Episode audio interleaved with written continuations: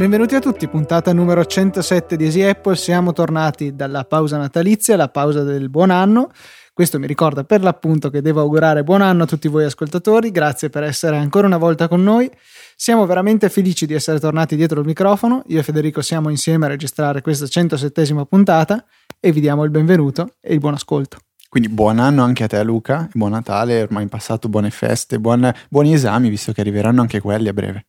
Sì, che speriamo ci permettano comunque di continuare a registrare, non vogliamo lasciare ulteriori buchi nella nostra programmazione di Easy Apple, Easy Podcast in generale, vediamo di fare del nostro meglio a riguardo. Ecco, allora diciamo che questo non sarà l'anno dei copycat come annunciò Steve Jobs quando eh, c'è stato il secondo anno di iPad, ma questo sarà ancora l'anno di Easy Podcast, dai, ce la faremo ancora.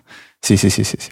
Eh, un po' di domande, visto che durante queste vacanze... Eh, diversi, diversi ascoltatori ci hanno eh, inviato delle email o fatto richieste tramite Twitter e mh, mm, vogliamo un attimo rispondere a, a loro. Il primo in questione è Francesco che chiede perché le app podcast, quindi podcast client di terze parti, non sincronizzano con iTunes la posizione e quindi diciamo anche le iscrizioni eccetera eccetera. E qui cedo la parola al buon Luca che eh, ci darà una spiegazione. La spiegazione in realtà è piuttosto semplice. Tutte le applicazioni di terze parti non hanno il diritto di scrivere nella libreria di iTunes.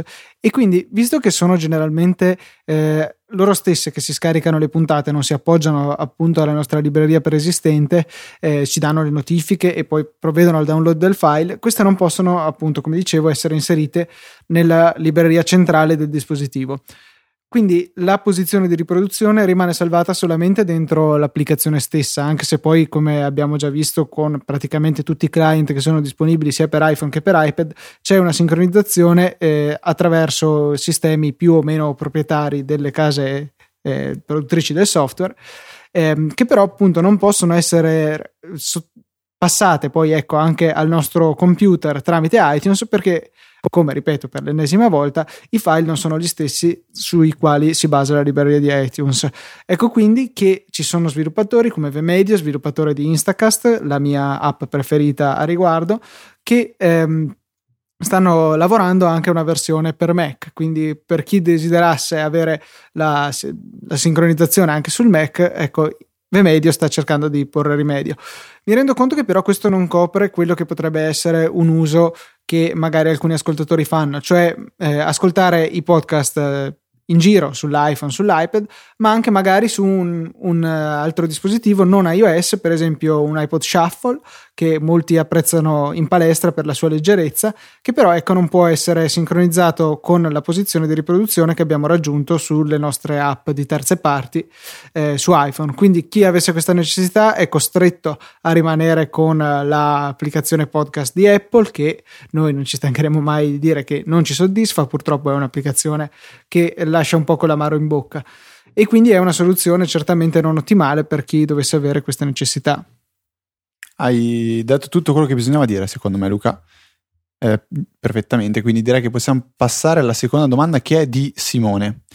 Eh, Simone fa una prima domanda che eh, riguarda eh, l'applicazione calendario, orologio, promemoria e note native di iOS, cioè chiede quali siano um, delle valide alternative perché dice ha voglia di provare delle nuove applicazioni. Questo è bello perché è, è in fondo forse uno dei motivi principali per cui io e Luca abbiamo deciso di iniziare con Easy Apple, cioè eh, e portare avanti questo progetto. È bello scoprire nuove applicazioni, è bello consigliarle, è bello quando voi ce le consigliate e poi noi possiamo eh, ri- riconsigliarle a tutti gli altri ascoltatori e, ehm, ed è ancora più bello quando ci chiedete dei consigli. Sei, hai finito con questo ciclo di felicità e bellezza? Che... Sì, sì, sì, sì, sì. Allora, calendario, secondo me una valida, non alternativa, ma applicazione che possa rendere il, la gestione del calendario ancora migliore su iOS è Fantastical, di cui ne abbiamo già parlato. E Simone questo lo sa, infatti mi chiede appunto se si può utilizzare tranquillamente Fantastical in, ehm, in, in diciamo, in sincronia sia la, sia, sia la versione Mac sia la versione per iOS e sia i rispettivi applicazioni calendario native di, eh, di Apple. Allora, assolutamente sì, perché Fantastical lavora sui calendari di iCloud principalmente. Quindi si lavora sempre sugli stessi calendari sia con l'applicazione per Mac, l'applicazione per iOS e anche appunto iCal che non si chiama più iCal ma si chiama calendario e stop.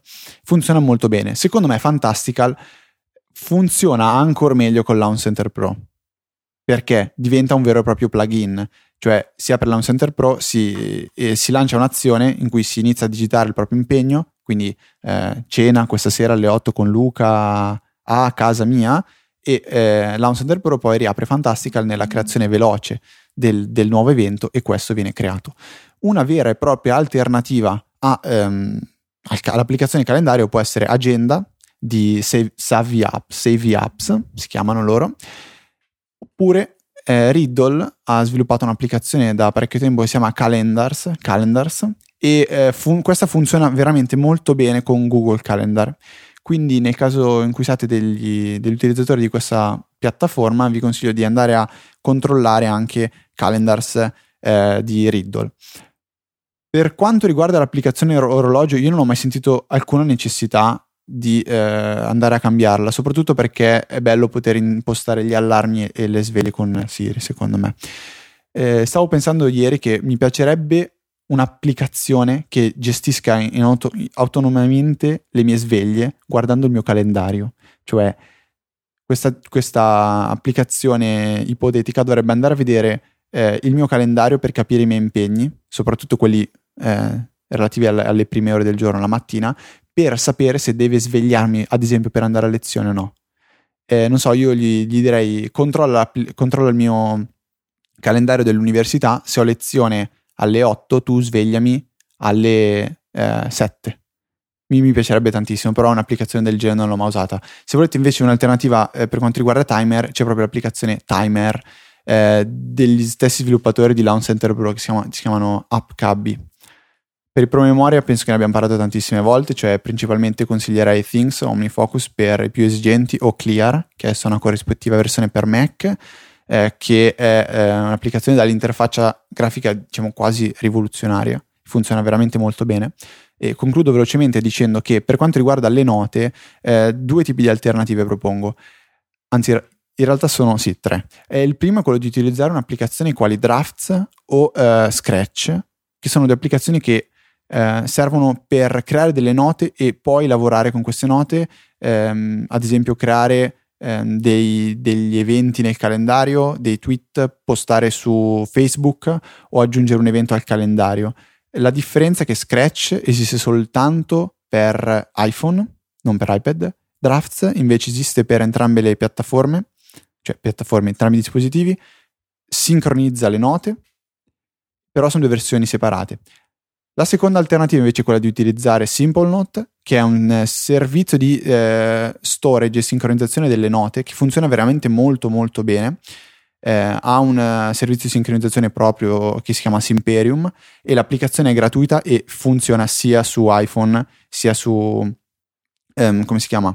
iPad è universale, sincronizza molto bene. Come si chiama? Ho sentito parlare. Cos'è? Ci puoi spiegare cos'è un iPad? Cos'è un iPad? Ah, vabbè, l'iPad è un dispositivo. Un iPhone grande. più grande. Un iPhone più grande, esatto, come dicevano molti. Comunque, eh, per concludere, perché eh, sto perdendo il fiato e non vorrei perdere il filo del discorso, sì, e quindi SimpleNote. E per iPad e iPhone esiste appunto la, l'applicazione ufficiale. Per Mac potete utilizzare o la versione web, oppure io consiglio di utilizzare um, Notational Velocity che è un'applicazione che eh, serve appunto per gestire le note e, sincro- e volendole si possono sincronizzare con eh, SimpleNote e funziona molto bene. Ultima chicca, secondo me, per quanto riguarda eh, SimpleNote, è una eh, widget per la dashboard di OS X chiamata DashNote che vi permette di gestire velocemente le note del vostro account SimpleNote dalla dashboard. E questo, diciamo, è eh, il quadro generale di, di tutto, tutto questo. Hai nominato Clear, tra l'altro, applicazione che è veramente copiatissima. Eh, avevo visto ieri un retweet fatto da Federico Viticci che riguarda eh, delle applicazioni di un certo Shen Zhonghui, credo che il nome non lasci dubbi riguardo alla nazionalità di questa persona, che ha realizzato ben 5 applicazioni tutte con vaga ispirazione eh, a Clear. La, la più assolutamente sfacciata si chiama Thing che ha lo stesso logo di Clear, solo che invece che sul rosso è sul verde, quindi con uh, il segno di spunta su questo sfondo verde gradiente, insomma una copia davvero spudarata dell'applicazione originale. Comunque, eh, a proposito di promemoria, volevo segnalare una chicca che ho scoperto qualche tempo fa e che dimenti- mi sono continuato a dimenticare di condividere con voi ascoltatori fino a questo momento. Cioè, Nell'applicazione promemoria ufficiale di Apple per OS X è anche possibile impostare l'ora dell'avviso, eh, data e ora, eh, in maniera eh, alla fantastical, se vogliamo, perché possiamo scrivere, per esempio, non so, spesa alle 19 l'ALLE verrà tolto, rimarrà spesa come promemoria e verrà impostato automaticamente un avviso per le ore 19. È una funzione veramente pratica e se state scrivendo su un Mac, quindi con una tastiera fisica, guadagnate veramente del tempo a scrivere direttamente anche l'ora dell'avviso senza dover scavare nei menu che non sono poi così comodi, anche perché la I su cui bisogna cliccare per poi andare a impostare l'ora del promemoria è un po' sfuggente, nel senso che compare solo quando andate col mouse in quella zona e potrebbe non essere l'ideale. Eh, altra domanda collegata, Aldo Montalto ci chiede quando usiamo calendario, quando usiamo il promemoria forse un argomento che abbiamo già trattato, ma che può valere la pena sottolineare di nuovo. Non so se io e Federico abbiamo due metodi diversi, due criteri diversi da utilizzare in questo, in questo frangente. Io comunque me la gestisco in maniera molto semplice. Se devo andare da qualche parte, lo segno nel calendario. Se invece è una cosa che devo ricordarmi di fare nel posto in cui sono già, lo segno nel promemoria. Generalmente è questa la, eh, la mia suddivisione. Poi l'applicazione promemoria è anche ospite di altri dati, per esempio la lista della spesa, per esempio la lista di argomenti in cui intendo parlare in Easy Apple, in TechMind, eccetera. Eh, diciamo che è praticamente la stessa cosa. Quando so che è un evento che ha una determinata durata, avviene un esatto momento della giornata, in, dat- in dato giorno, che può essere una cena sia a casa mia, cioè anche, anche se è una cena a casa mia, io la tendo a segnarla, eh, la metto nel calendario. I promemoria li uso o se devo fare una cosa veloce, tipo spegnere il forno, svuotare la, eh, spegnere la lavatrice, eh, ricordarmi di portare una cosa a, a, Luca il giorno dopo, quella però me la dimentico di solito, sì, esatto. eh, li, segno, li segno velocemente, soprattutto perché mi piace sfruttare anche Siri, che non capisce mai quello che gli dico. Um, però è divertente ah, quindi è per quello che l'altra sera mi avevi portato un vaso di cipolline sott'olio quando dovevi portarmi il Magic Trackpad. Sì, sì, sì, sì, sì esattamente. Eh, no, comunque se, poi la gestione un po' più avanzata viene, viene fatta tramite Things, però questo è un discorso lungo di cui abbiamo già parlato tante tante tante volte. Things che c'è anche su Mac, giusto? Sì, sì, sì, tre versioni distinte, molto belle. Eh, io vi invito a provarle, anche se questo sarà l'anno di OmniFocus 2. Quindi non so, non vorrei fare come, cioè non vorrei dirvi di prendere Things e poi c'è OmniFocus 2 e mi dite "Ah, mamma, adesso io devo ricomprare, quindi no. E riguardo OmniFocus 2, eh, Omnigroup ha già dichiarato se si tratterà di un aggiornamento a pagamento oppure se sarà gratuito per gli utenti attuali? Non, non, non ho idea, penso che lo sviluppo di OmniFocus 2 sia ancora ehm, nelle fasi iniziali, quindi... Quindi è tutto da vedere in realtà se poi l'avremo quest'anno. Si può essere. No, quest'anno sì, l'hanno scritto, hanno detto quello che vorranno fare e questo sarà l'anno di OmniFocus 2, però poi se andate sul loro account di app.net c'è scritto, nella biografia c'è scritto working on version 2 of myself. Una cosa del genere. Luca, hai ricevuto per caso qualche regalo quest'anno con allegato un contratto che ti dicesse come dovevi utilizzare quel regalo? Non so, tipo, non so, uno schermo, una maglietta, No, que- i regali quest'anno li ho ricevuti, il regalo, lo schermo cui so- a cui siamo davanti adesso, sono stati regali autocomprati con contributo dei familiari, per cui insomma abbiamo diviso la spesa, però ecco, sapevo esattamente di che cosa si trattava, l'ho comprato e utilizzato con le mie condizioni. No, perché c'è questo ragazzo di nome Gregory che ha ricevuto eh, in regalo quest'anno un, un, iPhone 5 con allegata un, un legato un contratto che ha dovuto praticamente accettare per poter eh, utilizzare questo suo iPhone 5 regalo di Natale.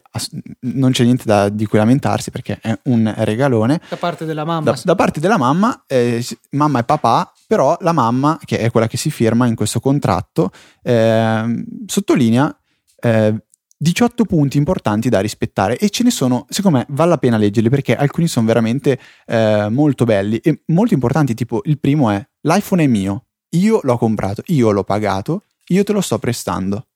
Cioè, ed è giustissimo.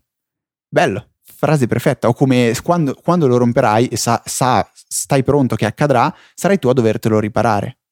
Eh, o frase del tipo ehm, se suona rispondi, è un telefono frasi stupende, secondo me.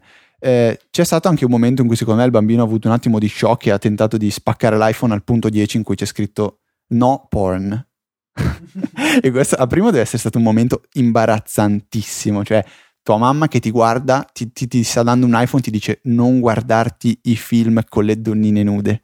È un po' come quando da piccoli ti vai a confessare il prete ti guarda e ti chiede se guardi dei film che non dovresti vedere. Però vabbè, immagino ehm, la cosa è abbastanza imbarazzante. Invito tutti a, a dare un'occhiata a queste 18, 18, regole da seguire, perché secondo me è, è, stato un gesto molto, molto, molto, molto interessante quello che ha fatto dalla mamma, eh, soprattutto come dal punto di vista educativo, perché è vero, a volte si danno in mano questi dispositivi ai ragazzi e vedi bambini di 12 anni con in mano l'iPhone che eh, boh, si sentono i capi del mondo ogni tanto. È bello sottolineare queste cose. L'ultimo punto che è stupendo è, dice, eh, farai, farai un bel casino, io ti toglierò l'iPhone, ci sederemo e ne parleremo e rincominceremo. Io e te siamo sempre pronti a imparare. Io sono nel tuo, nella tua squadra. Eh, noi siamo dentro questo insieme. Quindi Bra- quest- brava questa mamma, veramente, mi è piaciuto. Eh, vale la pena dare un'occhiata. Ehm, applicazioni, un paio di applicazioni. La prima, volevo dire io velocemente, si chiama Dialvetica. Ne avevamo già parlato ehm, forse un anno fa, un'applicazione che ha veramente parecchio mh, tempo di permanenza nell'App Store alle sue spalle. Dialvetica serve per fare una cosa, una soltanto. La, ehm, cercare tra i contatti e velocemente scrivere un'email, fare una chiamata o mandare un messaggio. Dialvetica si presenterà con una schermata che vi farà vedere l'elenco dei vostri contatti ordinati intelligentemente a seconda di quelli che più, più frequentemente utilizzate e ha in basso una tastiera personalizzata, non è quella di iOS. Una tastiera che bisogna un attimo capire come utilizzare all'inizio, cioè non bisogna scrivere direttamente, o meglio, non serve scrivere direttamente il nome intero della persona che state cercando. Ad esempio, dimostrazione qui che Luca può anche vedere. Io davanti di Alvetica aperta con questa tastiera, devo cercare Luca Zorzi. Io posso iniziare a digitare soltanto l'iniziale del nome e del cognome, quindi LZ. Primo risultato proposto è Luca Zorzi. Lui ha già capito. Voglio fare un altro tentativo, voglio cercare un mio compagno di liceo che si chiama Giulio Zunino, GZ primo tentativo è Guido Zorzi, quindi io non è quello che mi interessa, allora inizio ad aggiungere GU che sta per Giulio e lui alla fine ti propone Giulio Zunino. Mi piace perché eh, quando, quando prendo in mano il mio iPhone il 99% delle volte che devo fare è mandare un messaggio a qualcuno, contattare una persona, quindi apro di Alvetica che è nel doc, è sempre lì pronto, eh, le persone che contatto di più sono già nella parte alta, quindi decido già a, a, a chi scrivere e posso fare sia chiamate, mandare email o messaggio. Quindi in tutte e tre questi eh, tipi di situazioni so che il mio punto di partenza è sempre di Alvetica. Quindi è un, un bel centro di, di, di, smistamento per le comunicazioni del, del, vostro iPhone. La differenza che, Center, che ha con Launch Center Pro è che con Launch Center Pro bisogna, diciamo, un attimo eh, per mandare i messaggi decidere in partenza a chi, vole, a chi volete mandare i messaggi. Non esiste una funzione che ti faccia creare um, un messaggio già cercando la, la nuova persona. Cioè, non so se mi sono spiegato, però. Eh, un'occhiata di Alvetica che attualmente è in, nell'App Store al prezzo, se non sbaglio, di 1 euro e eh, cosa, 69 nuovi prezzi, 70, 1,79 euro se non sbaglio. Unica funzione che eh, devono aggiungere assolutamente gli sviluppatori che ho già contattato e che mi hanno detto, cavolo, non, non sappiamo come non, non, ci abbiamo pensato prima, come abbiamo fatto a non pensarci prima, cioè che gli iMessage non si possono mandare alle mail, ma ehm, tutte le volte che voi manderete un messaggio a una persona lo farà al, al suo numero di telefono. Cosa che è buona e giusta, dobbiamo dirlo. Torna come sempre questa nostra diatriba riguardo ad iMessage che io preferisco inviare al numero di telefono perché sto inviando i miei messaggi a un telefono principalmente mentre invece a Federico piacciono le mail lunghe quindi a federico.travaini.magnago.milano eh, lombardia.italia punto, punto mi punto iCloud chiocciola, punto apple.com sì chiocciola iCloud.mac viva Apple Android fa schifo.com Questa era bella, mi è piaciuta. Detto questo, ehm, volevo suggerire un'applicazione eh, per Mac gratuita. No, ok, ri- ritratto il gratuita perché se non sbaglio l'avevo presa mentre era gratuita, ma in realtà di per sé l'applicazione non è gratuita. Si chiama Timer Clock, è veramente semplice e permette di fare una cosa. No, due in realtà. Uno, vedere l'ora, che però devo dire che c'è di meglio, insomma, ce l'abbiamo già nella barra dei menu e due, impostare dei timer. Timer che possono avere delle molteplici funzioni. La prima più semplice è di suonare dopo un certo intervallo di tempo da noi scelto, oppure un'ora prescelta, nel qual caso ha anche la funzione di sveglia. Ehm, però la funzione più interessante è di associare degli eventi a questi promemoria. Eventi. In realtà possiamo dire al nostro Mac di spegnersi, riavviarsi o andare in modalità standby o stop, come ama chiamarla Apple, dopo un intervallo di tempo da noi deciso. E è veramente pratico se per esempio usato in abbinamento a Caffeine, altra applicazione, questa volta totalmente gratuita, che può essere attivata eh, nella nostra menu bar dopo averla scaricata dal Mac App Store e impedirà al nostro Mac di andare in standby. Quindi se vogliamo eh, avere la possibilità di mandare il Mac in standby a una certa ora o dopo un certo lasso di tempo, non compreso in quelli contenuti da caffeine, perché sì, caffeine ci permette di dire tieni il Mac sveglio per 15 minuti, mezz'ora, un'ora, due ore, però appunto non, non è così precisa, non ci può eh, permettere di mandare il Mac in uh, standby tra 32 minuti e 17 secondi. Se abbiamo questa necessità, possiamo tenere caffeine attivata cons- costantemente e invece dire a timer clock di fare l'azione da noi desiderata alla, all'ora o dopo un certo lasso di tempo. Oltretutto, poi comunque Caffeine non ha nessun potere riguardo al riavvio e allo spegnimento del Mac. Timer Clock invece sì. Quindi queste due applicazioni usate insieme sono veramente pratiche. Un consiglio a tutti quelli che hanno un Mac e possono avere questa necessità. Eh, scusatemi se non so il prezzo, adesso vedo di indagare. Intanto che Fede vi parla di un'altra mirabolante applicazione. No, se, prima volevo farti complimenti perché hai scoperto un'applicazione che mi piace molto. E il problema era quello, cioè decidere quando dire al Mac quando spegnersi è stato risolto con questa semplice applicazione, mentre prima io esatto. usavo il terminale, c'è cioè un comando chiamato shutdown che è associato a meno "-h", eh, spegne il Mac, dopo un tot di minuti che dovete voi eh, dichiarare con la variabile più seguita dal numero dei minuti, oppure l'orario eh, in formato 24 ore, qui non so, 10.41, se volete farlo spegnere alle 41, il tutto condito con un bel sudo perché servono i privilegi di eh, amministratore. Luca mi segnala che Timer Clock costa soltanto 89 centesimi, quindi 89 centesimi per risparmiarsi tutte le volte la fatica di aprire il terminale o utilizzare Alfred per, con il Power Pack per digitare direttamente un comando nella shell in bash. Scrivere sudo shutdown meno h più 30 a passo rinvio 89 centesimi gli do volentierissimo. No, l'unica cosa è che ha il problema che occupa un sacco di spazio sull'hard disk, cioè sono 600 kilobyte pieni per cui non so, magari cancellate qualche altro file per scaricarle. Va bene, magari compro l'account pro di Dropbox così mi libero un po' di spazio. ehm, Luca, fammi vedere un attimo di cosa devo parlare che non mi ricordo. Eh, calculator, prova a indovinare che cosa fa Calculator. È una sveglia. È una sveglia, perfetto.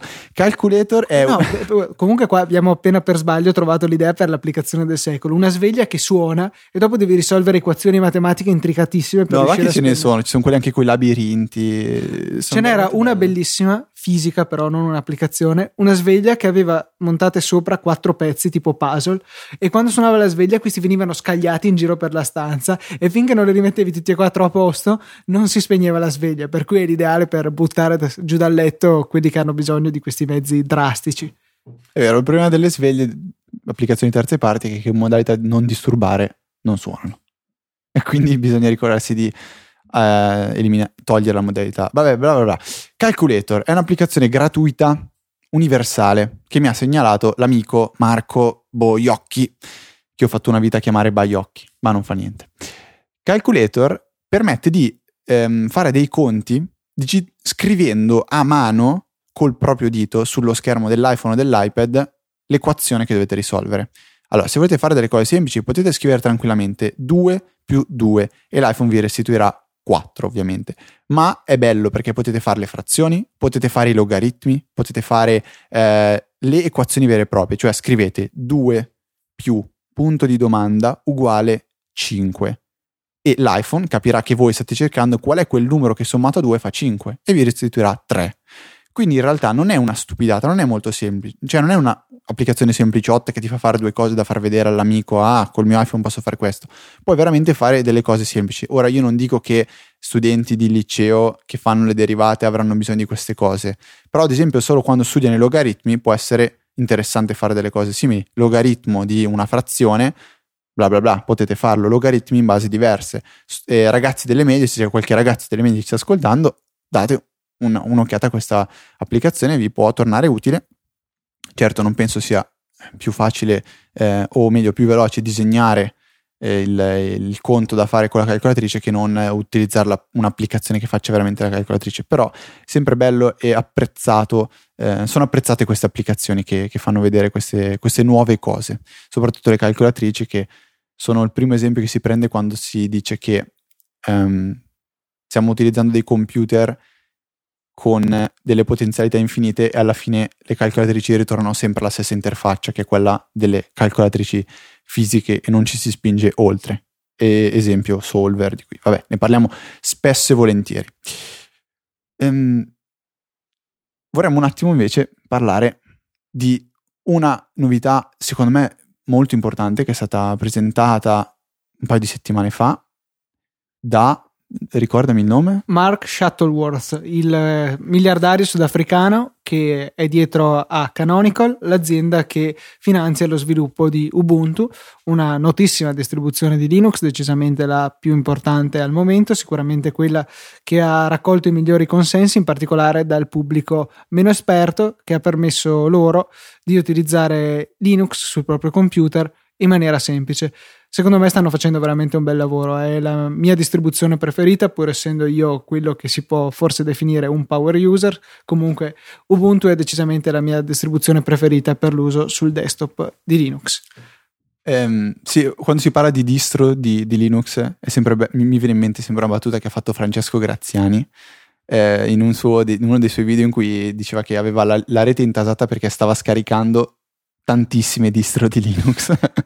Quindi nel caso in cui state scaricando qualcosa che non potreste scaricare, la risposta semplice è sto scaricando distro di Linux, che sono tutte belle, belle grosse, corpose, quindi possono intasare la banda e poi sono, se non sbaglio, anche usate su Sor- SourceForge. Sì, qui da queste parti, quindi tipo noi al Politecnico possiamo scaricarle veramente, penso in boh, un sì. minuto e dieci secondi sì, sono sì, scaricate. Que- quelle che sono dal GAR in particolare si scaricano tranquillamente a 11 megabyte al secondo. Ecco. Ma veniamo al punto. Cosa ha pre- presentato Canonical di nuovo? Ubuntu Phone for Human Touch, una cosa del genere. Perché Ubuntu è for Human Being e invece Ubuntu Phone mi sembra che il motto sia per il tocco umano, una cosa del genere. È un sistema operativo basato praticamente, eh, che ricorda diciamo molto Ubuntu. L'idea è quella di creare una piattaforma che sia uguale, che ricordi, ehm, che abbia diciamo gli stessi richiami su tutte le varie piattaforme, dai televisori, passando per i computer, finendo fino con gli smartphone e i tablet, penso sia l'immediato prossimo passaggio. Sì, Ubuntu Phone porta Unity, che è l'interfaccia grafica che ha caratterizzato Ubuntu da diverse release a questa parte, portandola anche sul telefono. Eh, è stato molto bella secondo me la presentazione in cui non è stato detto niente da Mark Shuttleworth, una presentazione che ricordava un sacco i keynote Apple, solo fatto un, male. No, fa, fatto un po' più in casa, ecco, cioè, c'era un, un'atmosfera più casereccia, anche se sembra di parlare di formaggi dicendo questo. comunque no, devo dire che io ho apprezzato molto lo sforzo e sinceramente mi piace molto il concetto di Ubuntu Phone.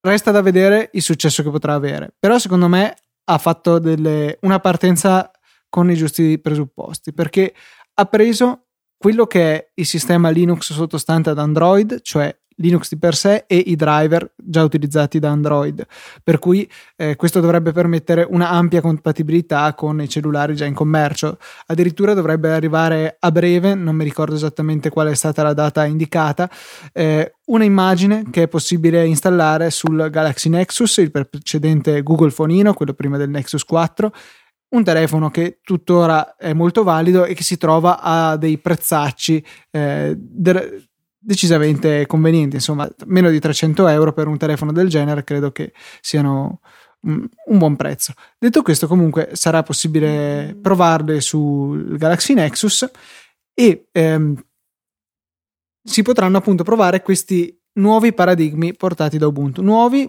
fino a un certo punto, perché sono stati un po' mutuati da Amigo, un altro progetto che purtroppo è stato fallimentare, di avere un vero cellulare con Linux. Eh, tutti i quattro lati dello schermo diventano quindi attivi. Eh, è possibile eseguire uno swipe da entrambi, lati, da, da entrambi i lati dello schermo, da sopra e da sotto, ottenendo l'accesso a funzionalità diverse da destra, cioè da sinistra verso destra si accede alle applicazioni più utilizzate di recente, da destra verso sinistra invece si passa da un'applicazione all'altra di quelle già aperte nel multitasking. Una cosa che se non sbaglio richiama anche Zephyr, un, un tweak che era diventato piuttosto famoso su Cydia. Eh, dall'alto verso il basso invece si va ad accedere a tutta una serie di icone interattive che sono presenti nella status bar che ci permettono l'accesso a dei, ehm, dei settaggi rapidi, per esempio eh, la possibilità di variare la luminosità, vedere lo stato della batteria e anche altre cose. Eh, scusate se mi sto un attimo scomponendo, ma c'è Federico che si sta divertendo alle mie spalle mandando eh, messaggi a mio fratello con la dettatura di Siri con quello che sto no, dicendo. Scusa adesso. se vi interrompo, ma Luca, eh, tu ho chiesto dove sono le punte da ferro e gli ho risposto che ne sono nei tuoi pantaloni. Dopo con la dettatura gli ho detto che il territorio acceso e degli dei setaccerà. Comunque lui ha, ha, capito e gli ha risposto ciao Fede. No, scusate per questo piccolo off topic. Comunque, ecco, questa è eh, la premessa diciamo, in termini di interfaccia di Ubuntu Phone. Altra cosa molto interessante è la possibilità che avranno gli sviluppatori di sfruttare appieno anche HTML5 per la realizzazione delle applicazioni, che potranno essere realizzate sia in modo nativo che in HTML5. HTML5 che però, a differenza di quanto accade sicuramente su iOS e suppongo anche su Android, avranno accesso a tutta una serie di funzionalità avanzate, quali per esempio la possibilità di inviare notifiche al telefono e di essere trattate proprio come un'app eh, in piena regola. Una serie di appunto prerogative che mi fanno ben sperare per questa piattaforma. Quello che non mi fa ben sperare è stata una parte del keynote in cui eh, Mark ha parlato della, eh, del fatto che loro sono molto aperti all'integrazione con il brand delle, eh, delle, compagnie telefoniche che vorranno supportare questo servizio, quindi non vorrei che eh, ci trovassimo con dei telefoni pieni di porcheria come si tende a fare quando si comprano le, i telefoni Android brandizzati dagli operatori telefonici. Che ehm, arriva la Samsung di turno che ci mette sopra la TouchWiz Unity in quel senso intendi? No, no, no, il fatto che per dire se compriamo un telefono della team ci troviamo l'applicazione della team per l'oroscopo, ah, brand, l'applicazione brand, scusi, per eh, il credito residuo, l'applicazione per Cubo Musica che è quella cosa abominevole in cui si sente musica a 32 kilobit eh, malissimo, insomma. Ehm, per cui ecco, non vorrei che venisse rovinata quella che è una bella interfaccia. Loro dicono che comunque si manterrebbe la compatibilità con le applicazioni. Io dico ci mancherebbe, però certo è che non mi piacerebbe vedere un'interfaccia così pulita inquinata da una serie di applicazioni orripilanti. Non ti piacerebbe un telefono che quando hai poco credito tutte le volte che lo sblocchi ti chiede di fare una ricarica? Sì, e devi cliccare no prima di poter fare qualunque cosa. Tipo no, no, no gira intorno allo schermo. Anzi, devi farlo slide nelle, nella direzione giusta. Sì, e, e, quando clicchi il no si sposta. No, dai, sì, a parte gli scherzi. Eh, comunque, a me è un progetto che piace molto. Te che sei più eppolista di quanto io tenda a essere, cosa ne pensi? Allora, io invito tutti a vedere il keynote non la presentazione, eh, quella specie di boh, teaser di, di, Ubuntu Phone, un video che dura un minuto e mezzo, perché secondo me da quel, quel, video lì non rende neanche un po', cioè è proprio brutto. Vi consiglio di vedere il keynote intero e di andare a, magari saltando, eh, boh, forse dopo 8-9 minuti iniziano a parlare di Ubuntu Phone, inizia eh, a parlare di Ubuntu Phone. La prima reazione è stata che figata, devo dire la verità, mi piaceva tanto. L'inizio è stato ehm, veramente, veramente interessante, mi è piaciuto, mi piaceva l'idea, eh, soprattutto questo bello schermo grosso, eh, touchscreen, vabbè, strano touchscreen, con le, con le gesture volevo dire da sinistra a destra, trovi le applicazioni, poi vai su, poi tutto il resto, bello. Poi piano piano che andava avanti mi rendevo conto che iniziavo a non capire più quello che stava facendo col telefono, cioè anche solo il discorso che la gesture lo slide da destra verso sinistra torna all'applicazione prima, però poi se vuoi ritornare all'applicazione prima di quella di prima, non puoi più farlo, devi riaprirla normalmente. Quindi un multitasking che funziona solo in un verso. Mi ricorda un po' le materie che stiamo studiando noi adesso, in cui il tempo può andare solo avanti e non indietro. Ehm, e soprattutto la eh, citazione che eh, è doveroso fare di, di Gruber, che dice, l'ho già detto prima, le gesture sono ehm, l'equivalente a livello touchscreen delle scorciatoie da tastiera. Quindi diciamo le scorciatoie da tastiera stanno alla tastiera come le gesture stanno allo schermo touch. E specifichiamo bene, con scorciatoie da tastiera intendiamo proprio quelle del computer, Command C, Command V per copiare e incollare, non quelle che ci mettiamo le abbreviazioni nella tastiera di iOS. Ecco, esatto. E, dice, um, sono una ottima alternativa, ma quasi mai una buona scelta per, come prima interfaccia per, eh, per eseguire delle operazioni, cioè quello che diceva Luca. Prova a pensare se non esistesse la possibilità di copiare un testo se non con Command C. Quindi fare click eh, secondario e copia non esiste. Click destro, Luca, va bene? Click contestuale. Oppure nella menu bar in alto non avete la possibilità di fare eh, co- composizione copia un, un, un, utente finché non trova Command C, vabbè, Command C è famoso, però se un utente non trova Command C non può copiare del testo e, e primo, il primo, primo, pensiero sarà cacchio, questo, questo, computer non può fare copia. Oppure lo stupendo incolla però senza preservare la formattazione, un bel Command Option Shift V. A chi non varrebbe in mente di provare questa shortcut? E proviamo a pensare anche in, eh, in questioni più semplici. Qui stiamo parlando di un sistema operativo che funziona praticamente solo con le gesture. Ma pensiamo solo a un'applicazione come quella di Facebook. Quanti di voi sanno come impostare una foto di Facebook come profilo direttamente dall'applicazione per iPhone iOS? Pochi. Perché? Perché per farlo bisogna prima caricare una foto e successivamente andare a visualizzarla, tenere premuto il dito sulla foto, quindi fare un tab prolungato, dopodiché si aprirà un menu che vi fa eh, mettere la foto come foto profilo quanti sanno a priori che devono, tap, de- devono fare un tap prolungato sulla foto per impostarla come foto profilo. Non esiste nessun menu, nessuna eh, icona da premere che eh, ti fa fare questa cosa. E ci sono altre icone quando vedi la foto, quella del tag, quella dei commenti, quella del mi piace. Quindi magari uno vede solo quella e dice cavolo, non posso impostare la foto nuova di profilo con l'applicazione di Facebook per iOS. Eh, un altro chiaro esempio è eh, ad esempio Twitterific, che eh, nelle ultime, o meglio, forse già dalla versione 4, era un'applicazione che facendo diversi tipi di tap permetteva di, ehm, o meglio, richiamava dei menu diversi.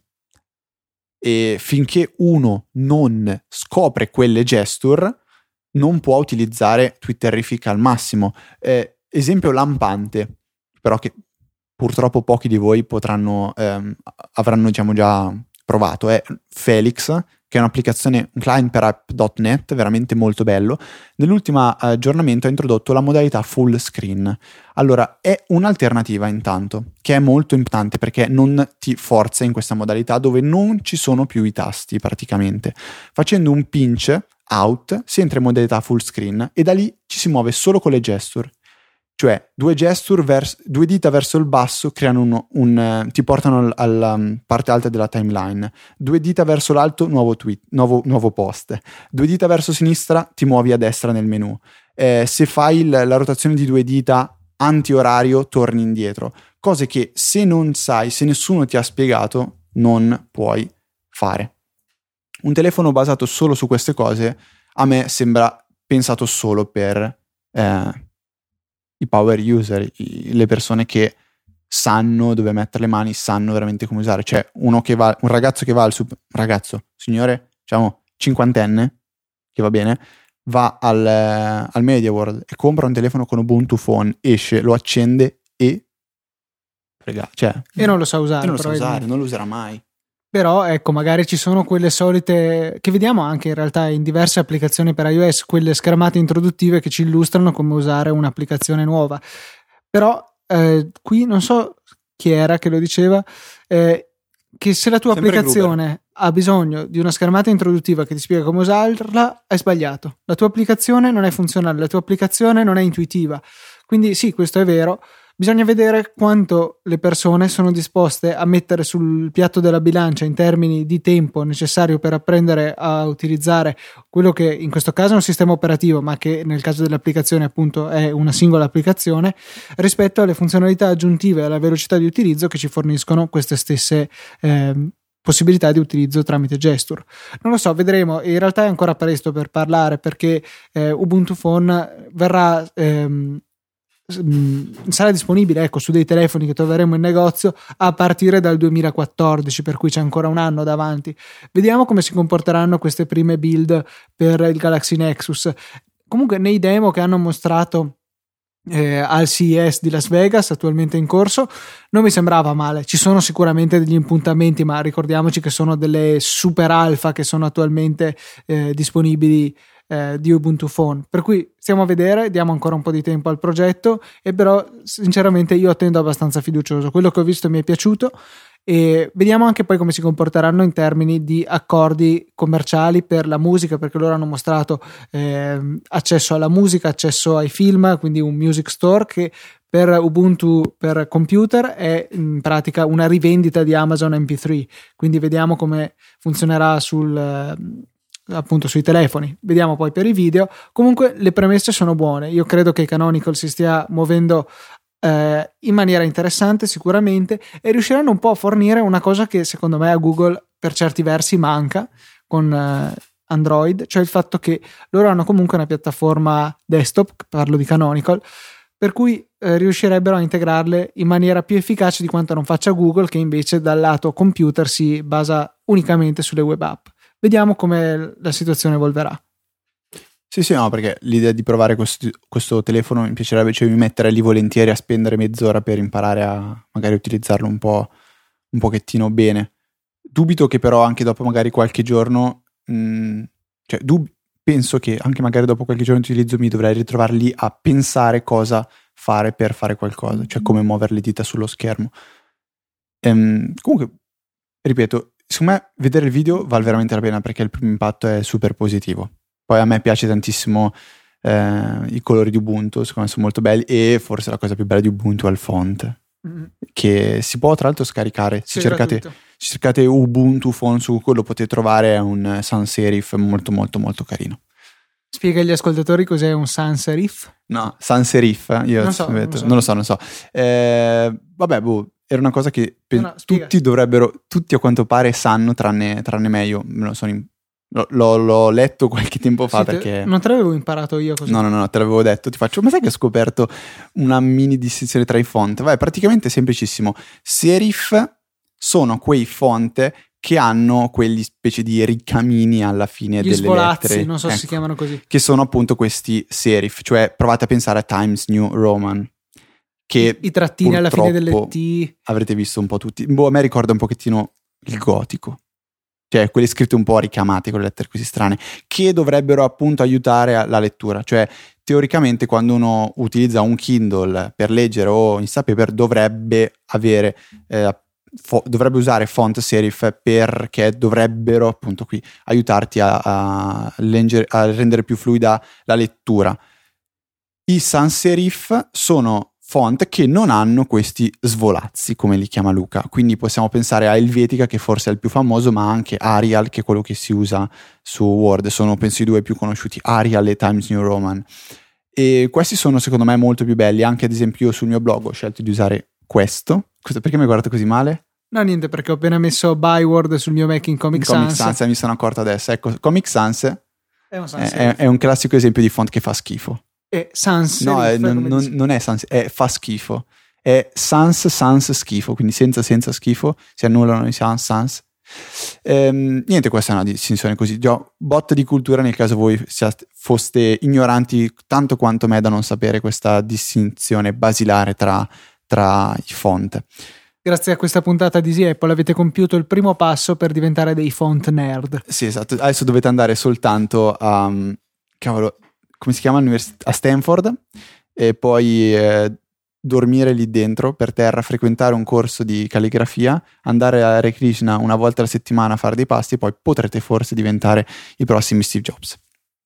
Detto questa fesseria, direi che possiamo anche chiuderla qui, anche se ci piacerebbe parlare magari anche ancora per altri quanti sono? 50 minuti circa, come Dan Benjamin in Mac Power User che ha detto ragazzi siamo 85 minuti, se volete io sono pronto a farne altri 85, però forse è meglio riprendere settimana prossima, no Luca?